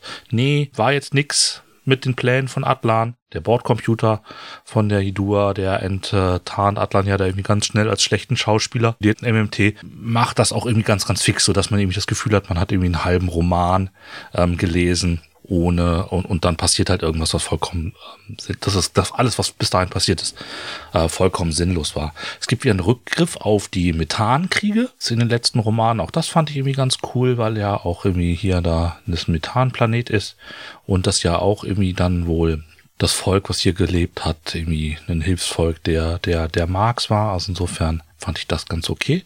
So, jetzt habe ich auch die Stelle gefunden. Ich habe ja auch noch eine. Ähm, das müsste Seite 82 sein, relativ weit am Ende. Er sagt, wo Atlan sagt, deine Aufgabe ist speziell. Du und dein Symbiont, Xaxa, ihr seid so etwas wie Prüfer. Ihr sucht nach Helfern und Mitarbeitern. Ihr sondiert. Du bist dabei besonders kritisch und sicherst dich hundertfach ab, bevor du ein Urteil sprichst. Das würde ich halt eher so da in die Richtung interpretieren, dass Genau, Moment. Aha, haha, nächste Seite. Während Not zögerte. Wieder richtig. Wieder in etwa, sagte sie schließlich. Ich ernenne hochrangige Mitarbeiter, aber keine neuen Kastellane. Also insofern, also sie kann es zumindest nicht. Nillefitz. Nillefitz. Seite 30 im E-Book. Deine Art ist hinlänglich bekannt, Arkonide, sagte sie kühl. Ich habe in den Archiven nachgeblättert. Du riskierst und spielst gerne. Ich rate dir, es nicht zu weit zu treiben. Ich stehe mit meinem Namen für dich ein. Ich bin der Meinung, dass du eine Sextadim-Kapsel bekommen solltest. Zwing mich nicht, meine Entscheidung zu überdenken. Und das tust du gerade mit deiner ruppigen Art. Hier steht aber nichts davon. Empfiehlt, die empfiehlt ihn als Kastellan. Nee, sie empfiehlt ihm eine Kapsel. Oh, ja, ja, Kapsel und Kastellan, das ist beides ein, das eine bedingt das andere. Bis, wissen wir bisher. Aber nur weil wir bisher nicht wissen, ob es wirklich Leute gibt. Aber sagt, ne? Fällt nicht das Wort, es, er kriegt eine Kapsel, er soll aber kein Kastellan werden. Das steht da nicht. Schwurbler. Sagt er, weil ihm die Argumente ausgehen. Change my mind. Wir werden es rausfinden, also insofern. Ich sag da nur, ich sag dazu nur Steak mit Mischgemüse. Seite 78 im E-Book. Was? Steak mit Mischgemüse, sagte die autochtone Autorität. Ich, ich sag, ich habe noch was. Ähm, ähm, Schere, Schere, Stein, Papier als wichtiger terranischer Beitrag zum intellektuell, zum intergalaktischen Kulturaustausch. Ich habe so. jetzt, hab jetzt nicht die Seite notiert, aber. Ja, und wenn du jetzt hier schon die ganze Zeit mit Alien kommst, dann komme ich mit Indiana Jones und ähm, müsste, glaube ich, Tempel des Todes sein. Seite 73 im E-Book. Es wird herkömmlicherweise nicht gerne gesehen, wenn man Götzen stiehlt. Dann heißt es nämlich Schritte machen und vor der großen Murmel abhauen, die hinter einem herrollt. Was habe ich noch? Wir haben noch einen interessanten Aspekt und zwar, Atlan sagt auf Seite 89, ich ahne, dass ihr Kastellane kaum mehr über S wisst als wir, vielleicht sogar weniger. Je mehr wir über seine Motive rätseln, je intensiver wir uns mit S beschäftigen, desto unklarer stellt es sich für uns dar. Das mag sonderbar klingen, aber die Superintelligenz besteht aus derart vielen Gedankenfasern, dass es kaum möglich ist, auch nur den Hauch einer Ahnung von ihrem tatsächlichen Wesen zu haben. Und das finde ich irgendwie eine ganz interessante Aussage, weil ja bisher immer so es als ähm, klar wussten, dass es ähm, aus vielen, vielen Bewusstseinen besteht, die aber quasi sich gemeinsam äußern, sag ich jetzt mal so. Und hier haben wir jetzt quasi die Möglichkeit, dass es quasi ein Wesen ist, was unterschiedliche Standpunkte haben kann. Da finde ich ganz interessant. Den, wenn du jetzt noch den nächsten Absatz mit dazu nimmst, dann bist du auch ganz schnell bei der Religion. Sie bestätigt das, was du und Perirodan ohne dies ahnt. Das ist jetzt ein Extrasinn, Atlans Extrasinn. Mhm. Anfangs glaubtet ihr, mit einem weisen Wesen in Gestalt eines alten Mannes in Kontakt zu stehen. Aber der Alte war bloß eine Manifestation, eine Darstellung, die es euch zuliebe angenommen hatte. Ihr wolltet die Superintelligenz vereinfacht sehen, also hat sie euch diesen Wunsch erfüllt. Um euch ein besseres Gefühl bei euren Gesprächen zu geben oder um euch nicht zu erschrecken. In christlichen Kirchen wird Gott dann doch immer wieder gerne mal als weißhaariger und weißbärtiges Wesen oder Mann dargestellt. Hm. Ich bin mal gespannt, ob sie irgendwie versuchen, ein S irgendwie darüber wieder mal so ein bisschen in die, in die Handlung reinzukriegen, weil ich das Gefühl habe, noch funktioniert es in der Milchstraße nicht ganz ohne. Ähm, bin mal gespannt, was da dann noch irgendwie passiert. Ansonsten habe ich noch, dass Not sich dann nochmal irgendwie da äußert und sagt irgendwie, dass große Bedrohungen bevorstehen. Ein Flächenbrand, von einem Flächenbrand ist da die Rede. Und da habe ich irgendwie immer noch so das Gefühl, dass das irgendwie nicht zwangsläufig Fennerik ist, sondern vielleicht hat das irgendwie mit dieser Entrückung der Milchstraße zu tun. Und auch da habe ich das Gefühl, das ist im Moment gar nicht so Aber irgendwie, ich habe das irgendwie nicht das Gefühl, dass es mit der Jodosphäre da um ähm, dieses um dieses sich um dieses Thema handelt, was da gerade mit der Milchstraße äh, passiert. Da bin ich auf jeden Fall mal gespannt, was da noch kommt. Ah, die Jodosphäre ist für mich momentan geblubber. Ja, müssen wir mal gucken, ne, was passiert. Ja, es ist wie beim Mythos Zyklus. Am Schluss wird es in drei Sätzen abgehandelt. Fertig. Schauen wir mal. Da kommen wir dann wahrscheinlich irgendwie in der nächsten Folge eher zu. Wollen wir werten? Jo. Du als erstes. Grundsatz gilt. Dagegen. Grundsatz gilt, ich habe beim Lesen Spaß gehabt. Als, ich muss tatsächlich gestehen, ähm, als du eben gesprochen hast, bin ich so ein bisschen ins Zweifeln geraten, ob ich nicht irgendwie neutral werte. Aber als ich mir dann wieder zugehört habe, war ich wieder von mir überzeugt. Von mir gibt es einen Daumen hoch. Wenigstens einer, der dir zuhört und der dich überzeugt. Nee, für mich ein neutraler. Und da ich dich heute noch nicht ausreichend torpediert habe, gibt es noch einen kleinen C nach unten. Ja, dann würde ich mal sagen, damit du da keine weiteren Gelegenheiten hast. Gehen wir schnell zu etwas, wo wir, glaube ich, nicht mehr so divers diskutieren werden. Zum ich werfe mal voraus, zum Skandalroman dieses Blockes, dieser Folge das Ende der Zweifler von Robert Corvus. Ne? So, vor dem Ende der Zweifler ne, kommt das Ende der Prüfungen, sage ich jetzt mal. Atlan kann sich endlich ins Getümmel stürzen und fliegt mit seiner Flotte zum Ostsyrium. Das war dieses Reich der Jülzisch oder einem Reich der Jülzisch zum, da, zum System. Oh Gott. Psat ja. ja. Wie heißt das System und vor allen Dingen, wie heißt die Verteidigerin des der planetaren Oberfläche. Gucken wir gleich mal. Äh, Psat, Psathyr. Ähm, hier ist eine äh, Raumzeitanomalie entstanden, eine Kluft. Hier strömen zahlreiche Streitkräfte Fenrix raus. Hauptsächlich äh, Munuam-Schiffe, aber auch ähm, Schiffe, die als ähm, ja, Atom ähnlich beschrieben werden. Die Chaos-Streitkräfte sind gnadenlos und metzeln alles nieder, ähm, wo sie nur den Gegner nur finden. Und ähm, da wird auch relativ schnell klar, hier geht es auch tatsächlich um den psychologischen Faktor. Es geht also nicht rein um einen militärischen Sieg, sondern es geht quasi um eine Demoralisierung, um den psychologischen Faktor. Den findet Atlan auch.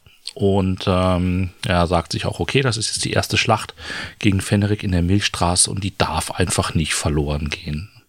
Und ähm, das ist dann auch die Herangehensweise. Und während es den Truppen des Chaos unter dem Munuam Prozorot darum geht, Angst und Schrecken zu verbreiten, versucht also Atlan ganz klar einen militärischen Sieg einzufahren. Als es zu verstärkten Verlusten der Chaos-Truppen kommt, was den Munuam nicht stört, der findet das eigentlich sogar ganz cool. Ja, also ne, nicht ganz cool, aber das störte nicht wirklich. Nimmt der Oberbefehlshaber der Leichkange Andarau Kontakt mit den, mit den Akoniden auf. Er macht Atlan das Angebot, dass wenn sie sich in ihren Kugelsternhaufen zurückziehen und sich Fenrik nicht weiter in den Weg stellen, bleiben sie von allen weiteren Dingen, die in der Milchstraße geschehen, ähm, verschont. Atlan sieht den Punkt, aber er sieht auch die drohende Spaltung der Milchstraßenvölker und verweigert deswegen, weil er sagt, okay, wir können gegen Fenrik nur gemeinsam anstehen und ähm, wenn wir jetzt ausscheren, ist quasi die, wenn wir diese Schlacht verlieren und wir hier rausgehen, dann ist das Ding quasi gelaufen. Als die Theta der Ariga von den Munuam gestürmt wird, transportiert während Not, während Not Atlan auf die Idur. Ähm, letztendlich wird die Thea die Theta aber verteidigt. Es ist zwar schwer angeschlagen, aber die Milchstraßenvölker, die hier anwesend sind, können den Chaostruppen die Stirn bieten.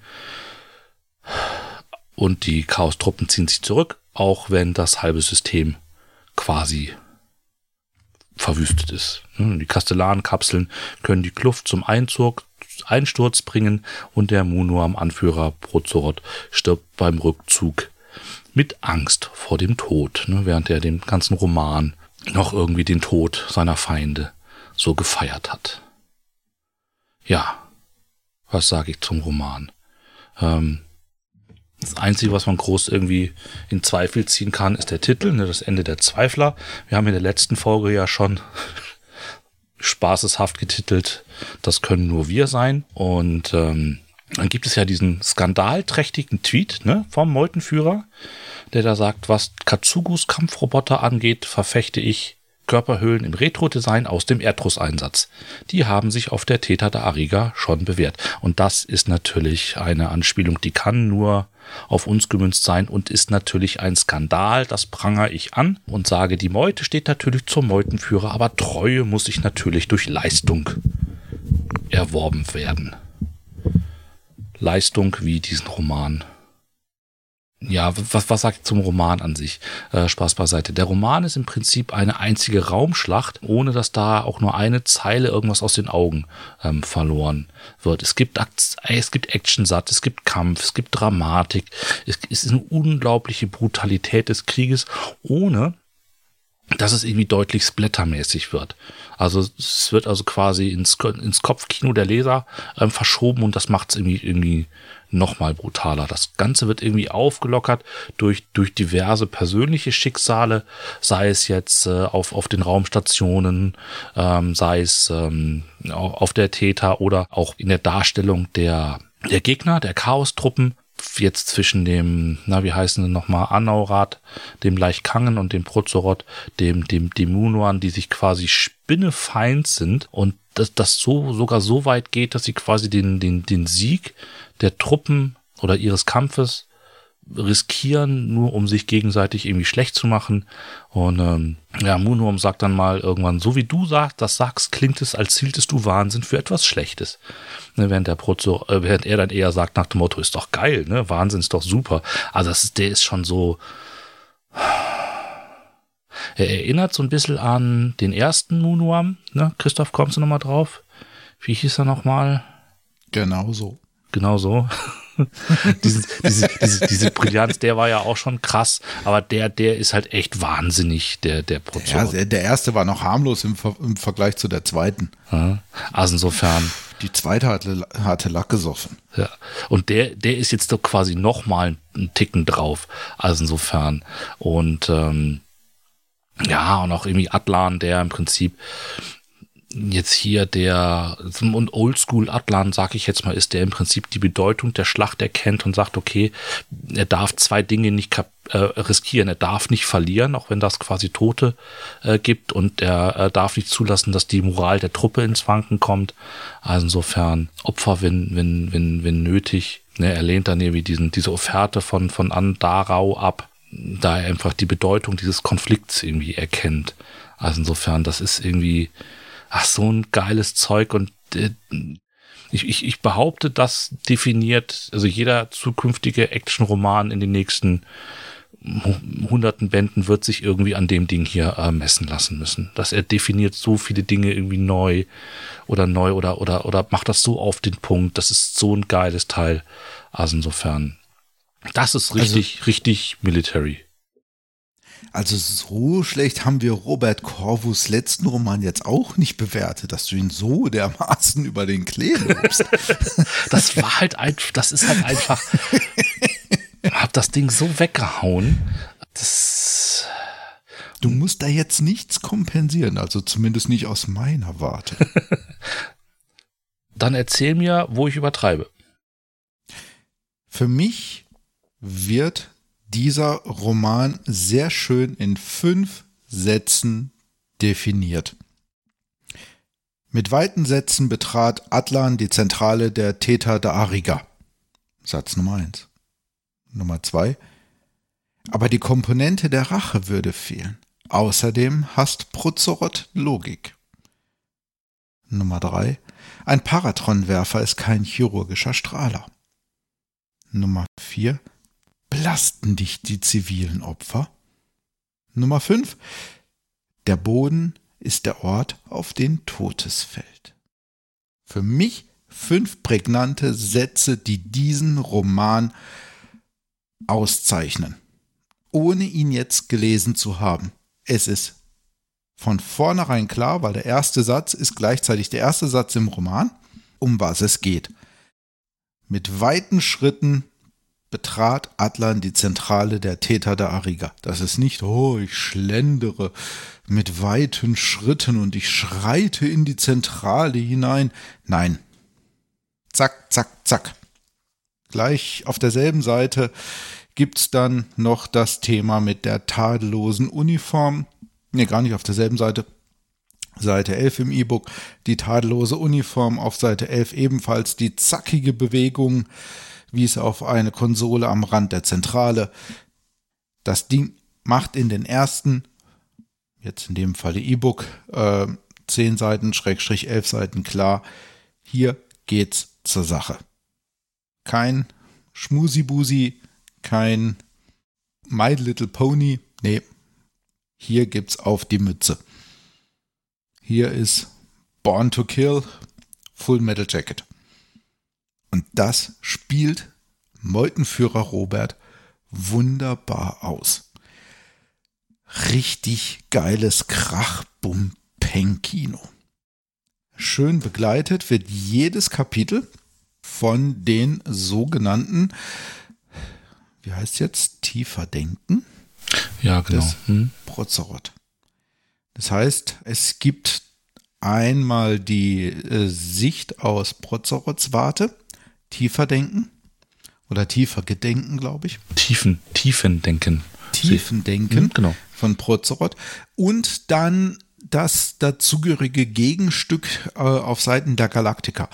Das ist aber auch der einzige Kritikpunkt, den ich jetzt an diesem Roman habe. Und zwar als am Ende Prozorot dann doch feststellt, oh scheiße, dieses heroische Chaos und ich stürze Milliarden von Menschen in den oder Milliarden von Lebewesen in den Tod, weil ich es einfach geil finde aufgrund des Chaos und Fenrik findet es auch cool finden und ähm, ja, verflucht, ich gehe jetzt selber bei drauf. Das spiegelt sich leider nicht in dem dazugehörigen Kapitel äh, seitens der Galaktiker wieder. Der einzige Kritikpunkt meinerseits an dem Roman. Ansonsten, ja, nochmal eine Schippe drauf zu den bislang schon ähm, sehr durchgeknallt dargestellten Munuam. Wobei ich ehrlich sagen muss, also jetzt äh, im Vergleich zu Prozorot wirkt, oder Prozorot wirkt jetzt, ähm, wirken jetzt die Arinnen in dem vorher äh, dargestellten Mini-Zyklus oder Mini-Bereich bei Voskon schon etwas harmlos, weil oh, das Zeug hätte ich auch gern. Wobei ich hat's, ich, ich hab's ja gekriegt, so meine Boosterimpfung. Ja, hu, wer Deich kennt, wer Deichkind kennt, die haben auf ihrem aktuellen Album ein nettes kleines Lied mit richtig gutes Zeug. Jo, das fährt ein. Jetzt sagen wir mal so, bei den Arynen hatten wir ja den Punkt, dass die, die Arynen quasi ähm, Handwerker sind. Ne? Denen geht's quasi wenig jetzt um Philosophie oder so, sondern die sind halt irgendwie, die haben ihre Aufgabe und die erledigen wir. Ne? Und der, der Prozorot ist ja so ähm, Leidenschaft. Ne? Also ich habe übrigens gerade geguckt, der erste Monuum ist der, dies war die Meute Jochzor. Ja. Also insofern, ähm, also da ist schon noch ein, ein Unterschied, aber der, der ist natürlich schon, schon, schon, ja, der ist irre. Der hat noch mal eine ganze Tacken mehr Lack gesoffen als. Der, der ist nicht irre, der ist einfach nur begeisterter von seinem Tun. Seite 22 im E-Book. Am angenehmsten ist Prozorot die Vorstellung, das Sterben seiner Feinde könnte von Schmerzen begleitet sein von einer Pein so stark, dass sie gerade noch erlaubt, verzweifelte Gedanken zu fassen. Leck mich am Arsch. ja, wobei, wobei der Jochzor ja immer noch irgendwo dieses Element der, der Befreiung hatte, nach dem Motto, ich befreie. Ne? Und der äh, Prozorot, der will ja wirklich quälen. Also insofern, da ist ja jetzt irgendwie keine, keine höhere Philosophie mehr dahinter. Nee, der, der, der, Prozerot, der, bei dem sind einfach nur ein paar Sicherungen, ein paar Sicherungen durchgebrannt. Ist ja okay, gehört dazu, muss, muss sein. Nur ich frage mich jetzt gerade, wenn die Munu am Schiss vor den Arinnen haben. Hu. Bin mal gespannt, vielleicht kriegen wir da ja noch mal was ne, dazu.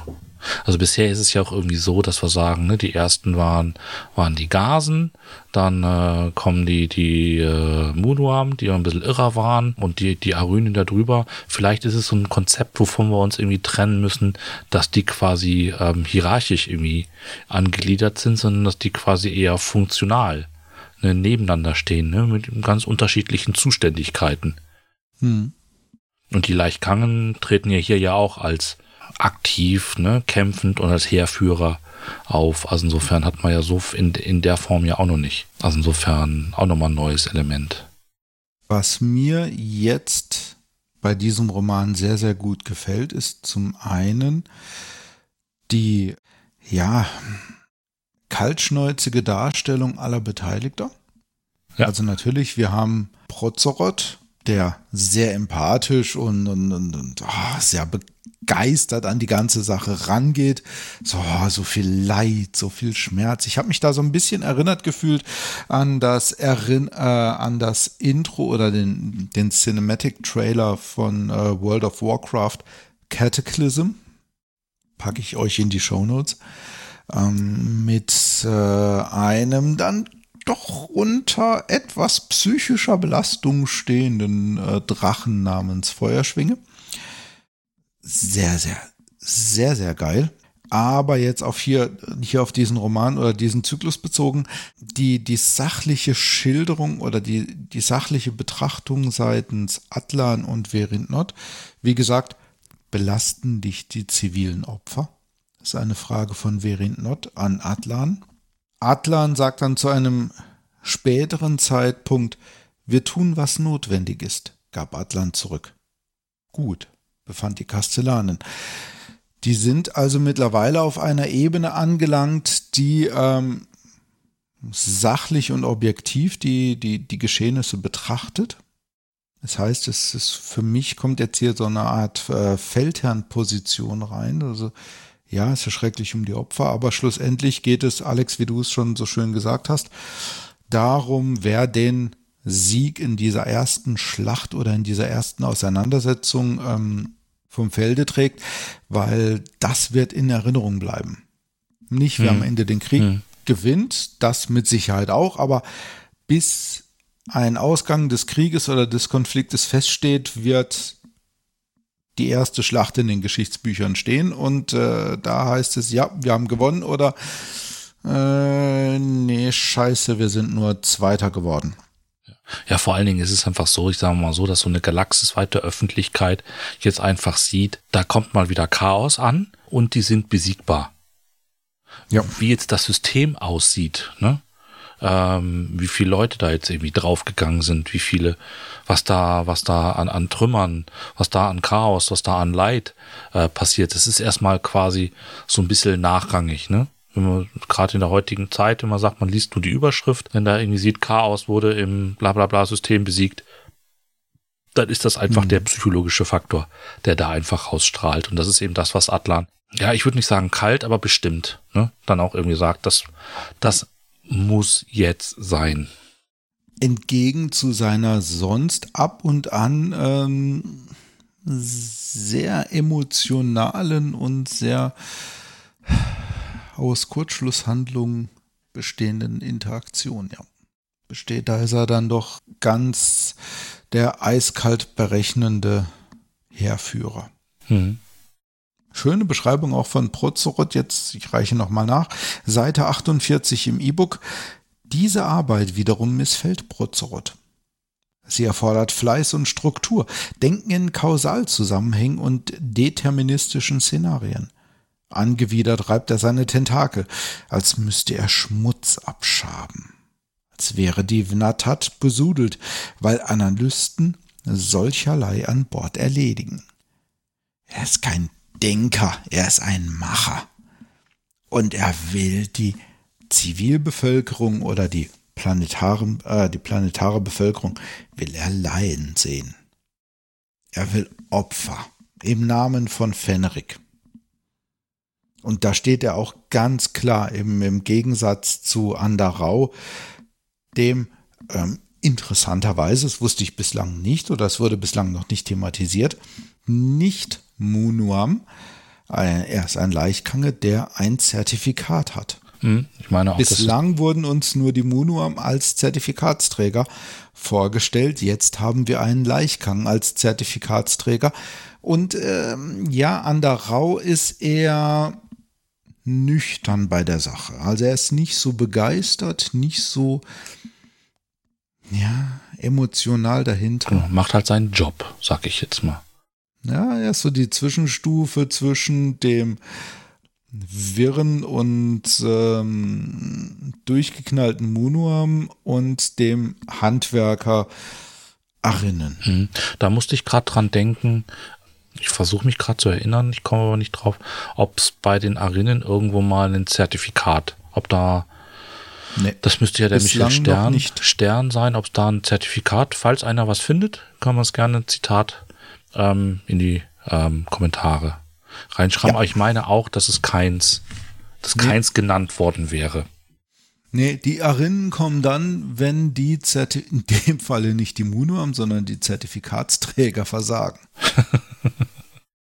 ja, und dann halt das Ende, ne? Der Prozerot, der äh, eigentlich immer von der äh, von dem Quälen der planetaren Bevölkerung begeistert war und so, hey, guck mal hier, boah, geil, Milliarden, die für Fenerik ähm, in Angst und Schrecken sterben. Und dann am Ende stellt er fest, uh, Scheißnummer. Ja, wobei das ist so die einzige kleinere Kritik, die ich hätte, ist, dass äh, während der Jochzor damals ja ähm, ja schon begeistert äh, in die Freiheit in Anführungszeichen gegangen ist, also in den Tod, habe ich jetzt nicht so ganz kapiert, warum der Prozerot hier jetzt Angst bekommt. Das ist das Einzige, wo ich jetzt sagen würde, das hat für mich nicht ganz so geklappt. Das habe ich irgendwie nicht kapiert. Auch da, wenn einer sagt, das war äh, so und so und so, oder das kann man da und da herlesen, prove me wrong. Oder erklärt es mir, sagen wir es mal so. Change my mind. Change ja. my mind. Nee, es ist jetzt gar nicht irgendwie, dass ich jetzt sage, äh, das, das, das, das klappt nicht, sondern das war einfach so ein Punkt, wo ich einfach sage, der hatte ja, war ja so vom Tod begeistert und warum der, der da jetzt nicht sagt, ja gut, ist halt so, sondern ich, ich verstehe es einfach nicht, warum der da jetzt Angst hat. Ja. Ansonsten hätte ich da noch zwei ähm, ganz witzige Zitate, die auch so ein das eine, was auch so ein bisschen einfach diesen, diesen Roman auch mit charakterisiert, ist, dass einer, der auf Seite 17 war, einer der Assistenten von den Jülzig, jetzt blätter ich mich hier gerade, ist der. Wie heißen die eigentlich? Du hast noch gar keinen, du hast noch gar keinen Jülzig-Namen. Ich habe noch gar keinen Jülzig-Namen zitiert. Nee. Ich bin gerade am Anfang hier. Ach, den Namen des Planeten, der da halber ausgelöscht wird oder des Systems. Den, den habe ich doch gerade. Da habe ich mich am Anfang doch kaputt gebrochen. Ich, ich zitiere jetzt erstmal. Mehr kam da nicht. Moment, machen wir es jetzt noch. Also, Psa, Psa, Psa, Psazir ist das System. Also, und das Zitat, was ich noch sagen wollte, ist, das ist, ähm, ich gucke gerade nach, gleich wer es gesagt hat, ist, die Nähe der Unsterblichen erweist sich für Sterbliche oftmals als fanal. Mhm. Ne? Atlan kommt, haut auf die Kacke und äh, viele müssen sterben. Wobei das jetzt auch so eine Sache ist, das hätte natürlich möglicherweise ein nicht unsterblicher Kommandant auch gemacht. Und der Jülzig, der das sagt, das ist der ja. Vüir. Vüir. Vüir. Vüir. Geht doch. So, mehr kriegst du von mir nicht. Und ganz zum Schluss habe ich dann noch, weil war das eine der Raumstationen oder, oder auf dem, auf dem Planeten, der Descartes-Turm? Das war auf dem Planeten. Auf dem Planeten, ja. nämlich die Jülzig, die ich dann. Ich denke, also bin ich. Ja, wobei die Jülzig das ja korrigieren, beziehungsweise ergänzen, nämlich auf, oder vervollständigen, sagen sie, ne? Sie vervollständigen das ähm, auf Ich zweifle, also denke ich, also bin ich. Fand ich sehr schön, dass sich da einer einen alten terranischen Philosophen nimmt und dann sagt, nicht wir passen das an, sondern wir korrigieren ihn. Ne? Also wir verbessern es. Ja, sehr groß. Haben wir noch was?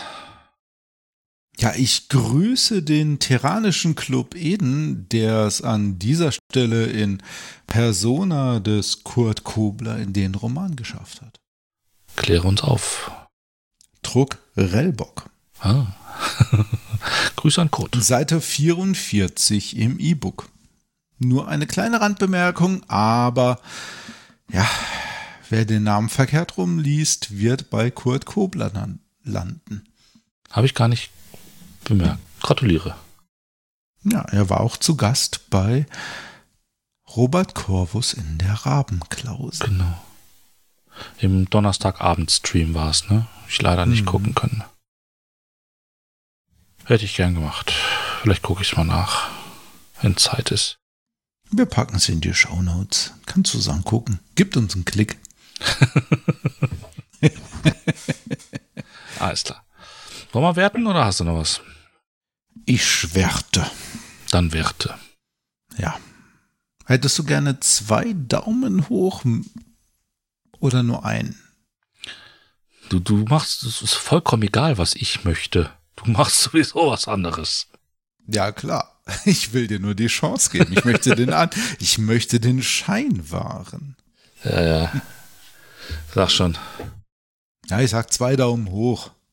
Ja, ich jetzt, äh, ich bin eisern und konsequent und bedauere in dem Punkt äh, mein eigenes Bewertungssystem, aber ich gebe das Maximum einen Daumen hoch. Großartiger Roman, äh, über den werden wir noch viel sprechen, behaupte ich. Ein Daumen hoch und dein Kinders-T-Shirt. Mein Kinders-T-Shirt, genau. wir packen es in die Show Notes. Oder kommt auf unseren Discord, da werdet ihr oft genug vermutlich noch das Wort Kinders lesen können. Genau, auf den Discord wollten wir am Anfang noch hinweisen. Ähm, kommt gerne drauf, findet ihr über unsere Webseite. Ist eine kleine, sich stetig vergrößernde Community. Kommt rein, beteiligt euch. Ähm, Schüttelt den Kopf, genau, geht wieder raus. Manch, manchmal manchmal geht sogar geht sogar über Perioden. ja. Nicht immer, wenn, aber insofern. Wenn gerade kein anderes fragwürdiges Thema zur Hand ist. Genau.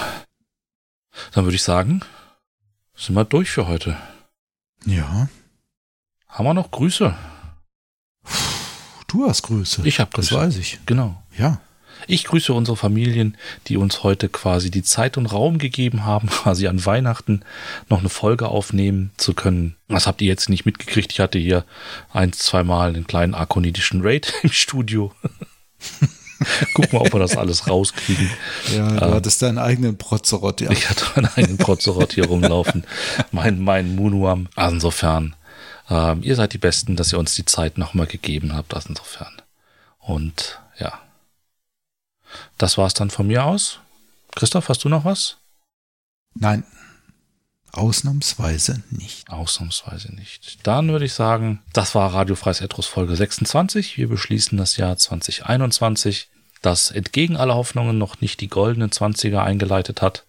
Und äh, Prognosen wollen wir für 2022 echt nicht mehr geben. Wir hoffen aber, dass wir den einen oder anderen da draußen von euch nächstes Jahr mal auf der einen oder anderen Veranstaltung treffen können, die dann hoffentlich mal wieder stattfindet. Ähm, schreibt uns, kommentiert uns, bewertet uns auf den, auf den Plattformen, die es da so gibt.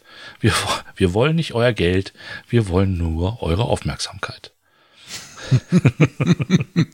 Macht es gut, bis bald. Wir sind RFE, nieder mit den Arkoniden und Erdruss fällt nicht.